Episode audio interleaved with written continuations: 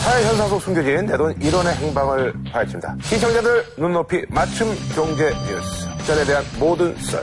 썰전에 오신 것을 환영합니다. 오늘 다룰 주제는요. 사실 이제 우리가 이제 흔히 이제 정략 결혼이라고 이제 많이 표현하는데 아, 재벌과 재벌의 만남. 거기에 관련된 뭐 이제 부여했던 그 파급 효과에 대해서 좀 저희가 알아볼까 하는데 이런 중에 뭐 본인 스스로도 굉장히 관심이 많고 전문가를 자처하고 있습니다. 우리 강용석 변호사님 나오셨어요. 예, 반갑습니다. 예. 이런 거 뒷얘기 터는 게 전문입니다. 아, 그래요. 어, 아니, 오늘 해커칩이 굉장히 인상적이네요. 어, 떠세요 이렇게 오랜만에 오셨는데? 네, 뭐 그동안 개편이 되면서 어, 열심히 봤는데요. 음. 일부가 좀 격렬한 토론, 아. 열띤 토론 이런 게 있었다면 이분은 약간 이게 토론보다는 강의를 듣는 것 같아요. 어허. 네, 오늘은 좀 이렇게 뭔가 좀 토론이 됐을 것 같아요. 어, 앞으로요? 아. 네. 그래요, 알겠습니다. 자, 뭐 주목할 소식이 있죠? 예. 네, 지난 7월 10일이죠. 페리스 힐튼의 여동생 니키 힐튼과 네. 금융재벌 후계자 제임스 로스 차일드의 결혼이 화제가 되고 있습니다. 그래서 준비한 오늘의 주제입니다. 간큰 결혼 특집, 재벌 간 결혼, 부의 독점입니다. 어, 사실 이제 그, 뭐, 재벌과 재벌가의 만남을 빅딜이라고 이제 뭐 얘기를 하는데요. 그래서 니키 힐튼, 그리고 이제 제임스 로스차일드가 이제 결혼을 했는데, 이 로스차일드가 아주 대단한 집안 아닙니까? 네. 예. 로스차일드가가요. 네. 어, 이제 유대인 가문인데 네네. 금융업을 해가지고 한 200년이 넘었죠. 거의 255년 동안 지금 현재 8대에 걸쳐 네. 있는데 로스차일드가 직접 개입해서 설립했다고 하는 은행들이 도이체방크, 도시방크. HSBC 그리고 뭐 랭코브, 노바, 스코시아 뭐 이런 뭐 은행을 주로 많이 소유했고요. 아하. 그것뿐만 아니라 제일 흔히 로스차일드라는 이름을 들을 수 있는 건 와인입니다. 와인. 아, 로스차일드. 예, 그러니까 소위 말하는 5대 샷도 중에 음. 무똥 로실트, 라피트 로실트의 뒤에 로실트라는 게 프랑스어로 발음을 로스차일드를 로실트라고 음. 로실트. 하거든요. 아, 로실트. 근데 그 뭐 이 로실트 가문의 와인이 뭐 와인 업계를 거의 장악하다시피 하고 있어가지고 아, 네네. 뭐 와인 그렇죠, 그 다이아몬드 그렇죠. 그리고 로펠러가 처음 석유업 시작할 때 돈을 대줬던 게 아하. 로스차일드 가문이라서 그리고 로얄 더치셀이라고 그, 예, 예. 세계적인 정유회사. 네, 세계적인 정유회사. 이쪽도 처음 시작할 때 로스차일드가 아. 돈을 대줘서 그러니까 그 1800년대까지는 로스차일드를 떼놓고는 전 세계 금융을 얘기할 수가 없는 정도였어요. 근데 이제 그, 로스차일드 이제 뭐, 재산을 말이죠. 이렇게 뭐, 중국 사람이 쓴 채. 홍빈이라는 사람이 쓴 화폐 전쟁이라는 아. 네. 그게 이제 굉장히 책에서는 유명한데 이제 거기서 이제 뭐 저희도 이제 그런 계산을 하거든요. 잠깐만 유재석이가 1년에 수입이 어떻게 되는가? 걔가 출연료가 일단 한 해 출연료가 잠깐만 종편에서 이렇게 한 받겠지 이러면서 바로 이렇게 막 계산을 해요. 그래서 CF 1년에 몇 개 찍고 뭐 이렇게 하면서 중국에 아까 이제 그 쓴 저자가 그냥 계산해 본 어린 자가 건데 이제 나오죠. 계산을 하는데 추정한 그 금액이 5경원인데 네. 오경. 우리가 일반적으로 상상이 안 가잖아요. 경이 어느 정도 되는 그러니까 그냥 이제 우리 쉽게 생각하면 천조 다음이 경이니까. 그러니까 만조죠 만조. 만조, 네. 만조라고 만조. 생각하시면 되는 네. 거고요. 미국 GDP가 한 2경쯤 나와요. 이경. 아. 그러니까 미국 GDP의 반쯤 된다고 보시면 되고 더 쉽게 설명하면은 지구인이 한 몇 명쯤 될까요? 100억 명? 100억 명 안 되죠, 안 되죠. 안 되죠, 안 되죠. 예. 100억 명이라고 치더라도 전 지구인한테 이 사람의 재산을 털면 아. 500만 원씩 나눠줄 수 있는 그러고도 남는 어? 돈이라고 보시면 되겠죠. 정말 네. 엄청난 돈이라고 볼 수 있죠 네, 아니 그 저기 뭐 빌 게이츠하고 뭐 카로스 슬림이 이제 뭐 매년 뭐 이제 1, 2위 다투고 그러는데 그 사람들이 제가 알기로는 뭐 70조에서 한 80조 정도 왔다 갔다 하는 걸로 알고 있는데. 그렇죠, 예. 근데 이건 뭐 사실 근데 이제 공식적인 게 아니니까. 예. 근데 제가 이제 좀 덧붙이자고 네. 한다면 좀 로스타이드 가문이 우리나라에 본격적으로 알려진 게 바로 화폐 전쟁이라는 그래요. 음. 책이 워낙 많이 팔렸잖아요. 근데 조금 먼저 이 생각을 해볼 게 화폐 전쟁이라는 책이 일본, 중국, 우리밖에 이렇게 히트를 못한 책이에요. 아. 미국은 번역도 안 됐고 유럽은 뭐 프랑스, 폴란드 뭐 한두 개 국가밖에 번역이 아. 안 됐거든요. 그러면 거꾸로 한번 생각했을 때 정말 이 사람의 재산이 5경이라면 아. 유럽이나 미국에서 이 책이 히트를 못 쳤을까 이런 생각을 한번 해볼 아. 필요는 있죠. 그래서 이제 이걸 갖다 이제 반박하는 여러 근거들이 나오기 때문에 근데 이제 음모론의 표적이 되긴 너무 좋은 거죠. 첫 번째는 유대인이잖아요. 그다음에 두 번째는 금융업이고 그다음에 세 번째는 정경주착을 했고 그렇죠, 그렇죠. 리고 실제로 정말 19세기 중반에 이 로스차일드 가문을 빼고 유럽 경제 얘기한다는 게 불가능했기 때문에 한때 엄청났었거든요. 그러니까 음모론의 표적이 되기가 딱 좋은 거죠. 약간 뻥이 좀 섞여 있다. 예, 저는 좀 그렇게 보고 있습니다. 대단한 가문이긴 한데 요즘은 약간 좀 사세가 좀 위축되고 있어서 아, 그 그래도 뭐 오경은 내가 볼 때 이거 좀 뻥이 섞인 것 같아. 오경은 말이 됩니까 이게 아니, 오경? 네. 그러면 숭홍빙 씨는 왜 그런 거야? 수홍비는 어떻게 추정을 했냐면요. 음. 1850년에 로스차일드 가문이 갖고 있었던 자산이 1 0 50년 동안 매년 연리 6%씩 네. 아까 내가 계산한 네. 거랑 네, 그거예요. 그런 방식으로 계산한 거예요. 이가 저 CF를 말때 1년에 몇 개를 뭐 이렇게 한 거야. 그렇게 한 거예요. 굉장히 그런 계산 자주 하죠, 형. 님 아, 난 이제 안 해. 유치하게 얘기하면 우리 진시황이 여불이 재산 갖고 했잖아요. 그럼 그 당시에 여불이 재산을 갖다가 복리로 계산을 약간 해보려고 그랬거든요. 계산기로 계산이 안 됩니다. 복리로. 복리 8% 때리려고 그랬더니 안 나오더라고요. 홍홍빈이 6% 때린 거거든요. 그러니까 조금 이런 면에서는 우리가 정살이 이게 아니잖아요. 뭐. 뭘. 근데 이제 로스차일드는 근데 역사적으로 봤을 때 이제 굵직굵직한 사건들이 몇 가지가 있어요. 유럽의 철도 깔린 거의 자본을 파리 로스차일드가가 됐습니다. 아, 그래서 철도 유럽의 철도를 깔았고요. 그리고 영국이 수에즈 문화를 살 때 400만 파운드를 리어선 로스차일드한테 빌려요. 아하. 근데 빌릴 때 뭐라 그러냐면 담보가 뭐냐 그쪽에서 물어보니까 음. 담보는 대영 제국이다. 그, 그때 그 400만 파운드가 어느 정도 되는 돈이냐면 당시 빅토리아 여왕 시대인데 빅토리아 여왕 재산이 통틀어서 500만 파운드였거든요. 근데 400만 파운드를 빌려준 거니까 재산이 어마어마했다.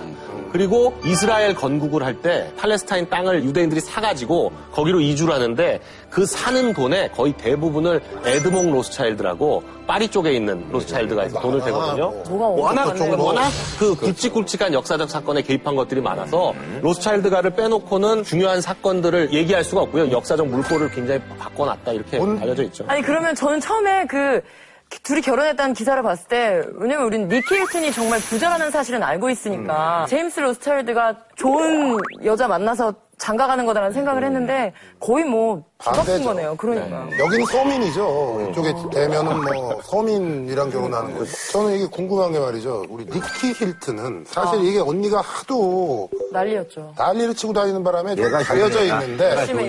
우리가 느낌상 힐튼 자매 자꾸 이래가지고 그런 줄 알았거든. 니키 힐튼은. 그 페리스 힐튼만큼 그렇게 유명하진 않지만 니키 힐튼도 모델이에요. 어우. 네, 모델이고 본인도 뭐 이렇게 어, 인별그램 맞아요. 거기에다가 자기 사진도 올려놓고 하는 거 보면 그리고 연애 활동도 좀 하지 않았어요? 네, 연애도 뭐 굉장히 많이 했죠. 아니 언니보단 덜한 게 확실하죠. 네, 언니보다는 덜해요. 언니보단 언니는 덜해요. 굉장히 너무 특이한 네. 크니까. 케이스고. 이런 예, 건좀 심하고. 아니 니키 힐튼이 저랑 동갑이더라고요. 어, 그래요? 네, 어. 그래서 조사하면서 이건 방송용은 아니지만 난이다라는 생각. 원래 안 야, 잘 변한 거지 뭐. 숟가락은 뭐 잘 물은 거지 뭐. 예. 어쨌든 이 호텔 체인의 어떤 세계적인 어떤 가문 그리고 이제 금은교회 쪽에 또 세계적인 가문 경제적 어떤 그 파급 효과가 또 만만치 않겠어요? 그 주식 가격 같은 경우에는 영향을 음. 받겠죠. 아, 우리도 아. 재벌간 결혼이 네. 제일 먼저 어디 뜨냐면 증권과 찌라시에 제일 먼저 떠요. 아. 왜냐면 저- 주식 가격에 영향을 가격을 주니까. 예, 그럴, 네. 그럴 수밖에 없죠. 근데 이제 힐튼가가 금융계로 들어온다는 음. 얘기는 조금 무리인 것 같아요. 예. 왜냐하면 우리 로스차일드를 이렇게 본격적으로 일으킨 마이어 암셀이 죽을 때 유언을 남기는데 음. 유언 중에 이제 하나가 외척은 쉽게 얘기하면 경영진으로 받아들이질 않아요. 아 비보네요. 그렇죠. 그리고 두 번째는 직계 남자만 경영을 갖다 받는 예. 여잔 또안 되고. 원래 그런 거거든요. 자기 재산을 그대로 상속하고 싶잖아요. 그렇죠, 그렇죠. 균등 상속하게 되면 재산이 나. 아, 그렇지, 쪼개지죠. 싸우고 막. 그렇죠. 하니까 그리고 세 번째는 그 거의 왕세습이랑 비슷하네요. 그렇죠. 예. 경영을 받은 직계 남성은 기본적으로 근친혼이라고 표현할까요? 그러니까 근친이더라고. 아버지의 뭐 형제자매나 어. 머니의 뭐 자매들과 결혼하도록 돼 있거든요. 그럼 유전자적으로 좀 문제가 있을 텐데. 유전자적으로 안 좋을 텐데. 마이어 암셀의 다섯 아들이 열다섯 아들을 낳거든요. 음. 그 열다섯 아들이 중에서 아홉 명이 사촌이랑 결혼해요. 아하. 그리고 이 열다섯 아들이 50명의 아들을 낳는데 그 50명의 아들 중에서 25명이 사촌이랑 낳아요. 아하. 많이 겹치네요. 예. 근데 유대인들이 약간 조금 특이한 게 성경에도 보면 아브라함이 누구랑 결혼하냐면 사촌인 사라랑 결혼을 해요. 이삭이랑 아브라함의 아들인 이삭, 손자인 야곱도 다 사촌이랑 결혼합니다.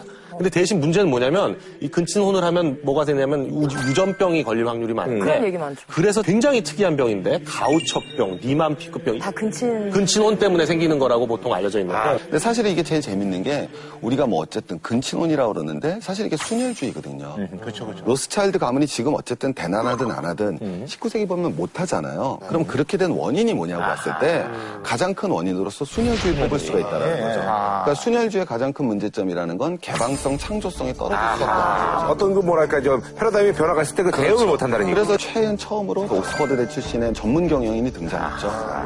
여기서 이제 저희가 이제 저 주목을 해볼 게 사실 이제 그 유태인, 어, 이제 로스차일드의 어떤 그 부유축적 그리고 이제 한국 재벌들은 이제 부유축적 근데 또 차이점이 있지 않느냐 예. 부를 축적하는 방식은 뭐 한국 공통점을 꼽자면 정경유착이 없을 수가 없었고요. 차이점이라면 로스차일드 가문이 금융기업이었다면 한국 자벨의 가장 긍정적인 파지티브한 그 오너가 책임지고 나가는 그 제조업 중심의 강력한 개혁 드라이브 정책을 통해서 발전했다는 면이 좀 차이가 있을 수 있겠고요. 우리는 해방 이후에 음. 이제 6.25를 거치면서 모든 국민들이 사실상 다 가난해졌거든, 다 가난해졌거든요. 그쵸, 다 가난해졌죠. 러니까뭐 100년, 200년 된 가문이라는 게 없어요. 그렇죠, 그렇죠, 예. 아, 없습니다. 그 뭐 다 50년대 이후에 그렇죠 그렇죠 50년대 이후에 한국의 어떤 그 경제 성장과 뭐. 때문에 맞물려서 그나마 60년대 뭐 30대, 10대 안에 들어있던 것 중에서 남아있는 거는 삼성하고 럭키, LG 요 두 개 정도밖에 없다라고 할 정도로 예. 옛날에 그 누가- 미도파가 아주 부자였는데 네. 미도파도 아. 그렇고 예전에 제일 그랬던 건요. 60년대 동명목재라고 뭐. 거기가 1등이었어요. 삼성보다 예. 더 큰 데가 있었어요. 근데 지금 존재도 없어요. 네. 높아 알겠는데 동명 동명목재는 뭐 그 한, 한동안 목재 산업이 클 때. 그렇죠 그렇죠 거기가 1위였고. 예. 옛날에 뭐 제지 뭐 이런 거 그때 그래, 그런 정도로 그 우리 그 재벌이라는 게 오래되지 않아가지고요. 아직은 이게 어떤 식으로 발전해 나갈지 좀 모르는데. 근데 이게 부라는 게 아주 이- 그 거의 공통적인데 나누면 작아집니다. 예, 뭉쳐야 커진다. 예, 이런 게 거의 원칙적으로 돼 있는데 부자들끼리 결혼하는 이유는 부를 더 지키고 크게 만들기 위해서. 예. 나누면 금방 다 이리 망하고 저리 망하고 해서 흩어져요, 부라는 게. 로스차일드 가문이 그런 가문적 순혈주의라면 음. 이 한국 재벌들 결혼하는 건 좀 재벌적 순혈주의가 아닌가 이런 좀 측면을 좀 짚고 싶어요. 아니 그러잖아서 사실 이제 국내 재벌가 같은 경우는 이제 혼맥이 재벌 대 재벌 이렇게 해가지고 많이 하잖아요. 네. 대표적인 게 지금 뭐 지금은 이제 이혼했습니다만 S하고 음. D. 알파벳 참 좋아하지 않아요? 우리나라에서 제일 좋아하는 것 같아. 아니, 네, 알파벳. S, 아니, D 뭐 이런 거. 남들이 이니셜 얘기할 때 저는 앞서가서 실명을 얘기했고요. 나 실명 얘기할 때 오히려 다 아는 거지만 이니셜 하면 있어 보여요, 굉장히. S하고 D, 그죠? 예. 그러니까 원래 역사적으로 갑자기 돈 번 사람들은 다 불안하잖아요. 그렇죠, 그렇죠. 다 정치 권력과 결탁을 하려고 합니다. 그렇죠, 그렇죠. 네, 위험하니까 음. 안정적인 불안 결합하든지 정치 권력하고 결합을 하는 건데 지금은 이제 사실 정치 권력이라는 게 어떻게 보면 좀 힘이 그렇죠. 언제 좀 어떻게 될지 못- 모르겠네. 음. 못하죠. 예, 그러니까 그럴 필요가 없는 거고 목적이 기득권 유지라는 거 다 알잖아요, 사실은. 그러니까 우리 조선에도 그렇고 중세도 그렇고 중세 장인들도 자기 자식들끼리 음. 결혼시켰고 네.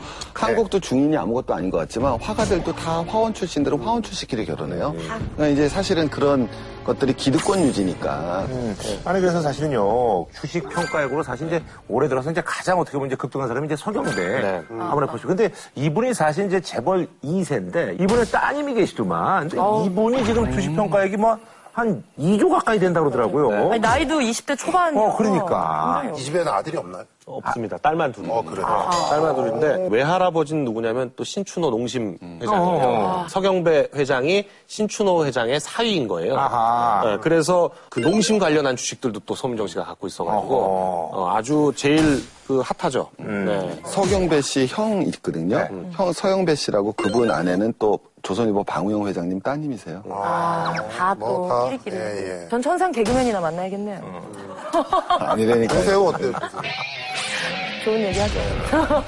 아니 화장품 집안은 그럼 어디랑 결혼해야 이게 윈윈 이게 전략이 될까요? 최근에 보면은 후지 필름 있잖아요. 네. 사는 사람이죠. 네, 사양 산업이 돼가지고 필름은 이제 거의 없다시피 하는데 네. 사업 자체가 후지 필름의 턴을 어디로 했냐면 화장품으로 했어요. 어. 네, 그래가지고 후지 필름이 창사 일의 최대 실적을 작년에 올렸는데 음, 왜냐면 이 피부나 필름이나 맞아, 아. 맞아. 기본적으로 콜라겐 뭐 이런 게 비슷해가지고 피부로 잘 침투하는 것과 이 필름하고 이게 성격이 비슷하다라고 해서 화장품은 화학 업계하고 굉장히 잘 어울립니다. 잘 어울리는데 그래서 한화 그룹이 아. 예, 이 집안이 지금 아들이 셋이 있는데 아, 음. 들 셋이 어, 막내 알잖아요, 막내. 음. 예, 아들 셋이 다 미혼이에요. 근데 막내랑 이 서민정 씨랑 나이 차이가 적당하지 아. 않을까. 어, 네. 개인적으로 잠깐만 궁금해하시는 본인이 본인이 아셔가지고 남들은 알아요. 네, 잘 아는데. 그러니까 잘 아셔서 개인적으로 잘 아셔서 추천하시는 거 아닙니까? 그래서 한번 해봤죠. 아, 예. 학벌도 그렇고 여기가 코넬 나왔다는데 네, 거기는 뭐 바트모스 나오고 아, 굉장히 맞는. 예, 좋은 얘기니까. 예. 아니 그러잖아 사실은요 미란다 커가 원래 이제 이 친구가 이제 그 올란도 올란도 블루하고. 네. 음. 그러고 나서 뭐 여러 명 뭐 왔다 갔다 했는데 이번에 그 만난 친구가 아주 뭐 알짜배기 미란다 커가 83년생인데요. 이 스냅챗이라는 데 창업주인 에반 스피겔인데 에반 90년, 스피겔. 90년생입니다. 포브스가 선정한 최연소 억만장자라고 아, 뭐 얘기를 하는데 네. 83년생하고 90년생이면 직업이 없으신 분이라도 음. 괜찮죠. 젊은 남자를 근데 이게 진짜 어마어마한 회사인 게 스냅챗이라는 회사가 설립된 지도 얼마 안 됐는데 동영상 뭐 글 뭐 이런 거딱 공유하는데 그 상대방이 확인하면 사라져요. 그러니까 지금 SNS가 너무 이렇게 그치. 그 오래 남아서 문제니까 네, 많이 네. 보니까. 옛날에 그저 있잖아. 가제트 보면은 남기잖아. 이거 보라고. 그러면 뻥 하고 터지잖아. 네. 그렇죠. 미션 임파서블 보면 하여간 뭐 5초 후에 터집니다. 막팡 터지는 것처럼. 그렇게 없어지는 건데 굉장히 이게 특이한 기술이다 해가지고 처음에 페이스북에서 이걸 30억 달러에 사겠다. 거절을 했어요. 그렇죠. 네. 구글에서 40억 달러 주겠다. 거절했어요. 26살인데. 삼조, 네, 사조죠, 그러니까. 거절하기 쉽지 않은데 지금은 그래가지고 190억 달러로 평가를 받고 있으니까 어마어마한 회사인데 네, 이런 거 보면 재밌죠. 얘네 지금 현재 나오는 게 얘도 역시 그 잊혀질 수 있는 권리잖아요. 그래서 인문학과 IT의 결합이잖아요. 계속 나오는 게 주목받는 건 결국 시대의 대세는 인문학과 IT의 결합이다. 최 선생. 이런 친구들 자꾸 이제 한국 사회에서 좀 나와줘야 네. 됩니다. 예, 그래야 되는데, 어, 요즘 그 신보들이 다 이제 IT 쪽으로 이제 뭐 출발한 친구들이 많잖아요? 예, 요새 뭐그 이번에 보면 포브스가 선정하는 뭐 주목받을 만한 올해 그런 것들이 억만장자. 신흥 억만장자. 신흥 엉망 이게 돈이 워낙 크니까 발음도 어렵네요. 근데 거기 이제 우리 나왔던 게 이제 우버 택시야. 아, 1등을 했었고요. 그다음에 2등이 나왔었던 게 왜 피 조금 뽑아갖고 우리 입에 금방 다 무슨 병이 있는지 알 수 있다. 그래갖고 그다음에 이제 우리 5등에는 그 김범수 씨가 깜카카오 정말 근데 대단하네. 이렇게 그렇죠. 어우, 순자산이 29억 달러네요. 3조인데 3조죠. 뭐 그래요. 야, 네, 이런 그걸로 그리는. 그러니까 앞으로도 IT 기업이 어쨌든 갈 수밖에 없고 나올 수밖에 없는 게, 뭐 우리 자동차 산업이라고 그러면은 자동차를 내가 한 대 팔고서 한 대 더 팔려면 한 대를 더 찍어야 되잖아요. 근데 우리 사실 우리 IT 기업은 그러지가 않잖아요. 뭐 우리 크래시 오브 크랜 뭐, 필- 뭐 게임 보더라도 한 명이 더 산다고 그래서 그걸 더 만들 필요가 없잖아요. 그래서 우리 경제학적 용어로 이제 한계 비용이 체증을 안 하니까 거대 자본 없이 승부 볼 수 있는 게 사실은 IT 산업 쪽밖에 안 나오는 거죠. 네. 사실 뭐 이제 개천에서 용난다 이런 시대가 갔다라고 하는데 여기 이제 대표적인 계룡남 뭐 있습니다. 음. 사실 개천에서 용난다는 게 요즘은 말이 바뀌어가지고 강남에서 용난다 뭐 아니면 개천에서 용 쓴다라는 말로 많이 바뀌어요. 아니, 근데 이게 아까 그 다음 카카오나 뭐 이런 분들이 사실 어떻게 보면 개천에서 용이 날 수 있는 가장 그쵸. 좋은 여건 아닙니까? 이쪽 IT 분야가. IT가 그렇죠. 네, IT가? 사실은 뭐- 김범, 수장 같은 어. 경우는 진짜 개천에서 용난 케이스. 여기 정말 가난했었는데. 요즘 그래서 그 이제 중국이 그렇죠. 갑자기 무슨 마인부터 해가지고 뭐 왕 누구 누구 뭐 많잖아요. 그래서 뭐 제가 봤을 때는 이제 중국 부자가 워낙 금방 네. 나왔지만 우리가 중국 부자 하면 마윈을 떠올리고 뭐 그다음에 뭐 우리 샤오미 네. 만든 친구 이렇게 떠올르는데 사실 중국을 본질하려면 중국 여전히 사회주의 국가잖아요. 그렇죠, 그래서 중국 10대 기업 안에 다 국영 기업입니다. 중국 석유화학이라든가 중국 공상은행, 아, 네. 중국 농업은행 전부 그 사람들이 바로 재벌로 나올 수는 없잖아요. 그렇죠, 그렇죠. 그냥 관료고 부정부패죠. 그러니까 우리가 요번에 그 막 아내 막 시켜서 요번에 그 재판받아고 무기징역 받고 아, 저우융, 저우용강. 아니 그리고 여기 원자버도 사실 뭐 옛날에 뭐 서민 그런데 그 아들들하고 뭐다 헤쳐먹잖아요 지금. 그리고 이제 두 번째가 와이프가 얘네들이 중국 귀금속협회 회장이에요. 그러니까는. 두 번째는 부동산 재벌이에요. 음. 부동산 세계 10대 재벌 중 7이 다 중국이에요. 아. 중국 일대 뭐 리카싱이라든가 음. 왕젠린이라든가 전부 부동산 재벌이기 때문에 마윈이라든가 레이진한테 열풍하는 이유가 음. 정경유착이 아니고 부동산이 아니라는 거죠. 네. 그러니까 부동산 재벌도 아니고 그 다음에 정경유착도 안 했는데 딱 자기 힘을 일어서잖아요. 우리 세계 10대 재벌도 마찬가지고요. 빌 게이츠, 워렌 버핏 뭐쭉 나오잖아요. 그리고 우리 뽑으면 이제 우리도 쭉 나오는데 같은 것 같지만 완전히 다른 게 여긴 다 자수성가하신 분들이잖아요. 그러니까 사실 우리 뭐 빌 게이츠랑 워렌 버핏이 혼인 동맹 뭐 이런 얘기 못 들어보잖아요. 누가 그렇죠. 결혼할 건지 네.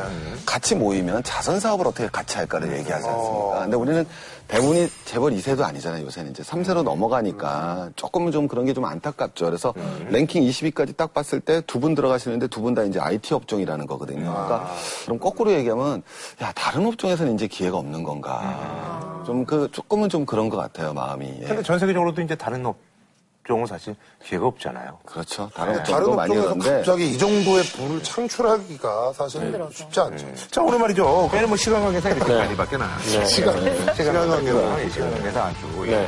근데 아주 짧고 좋네요. 예. 저희는 아, 다음 주에도 재미난 쩐 소식과 함께 찾아뵙도록 하겠습니다. 감사합니다.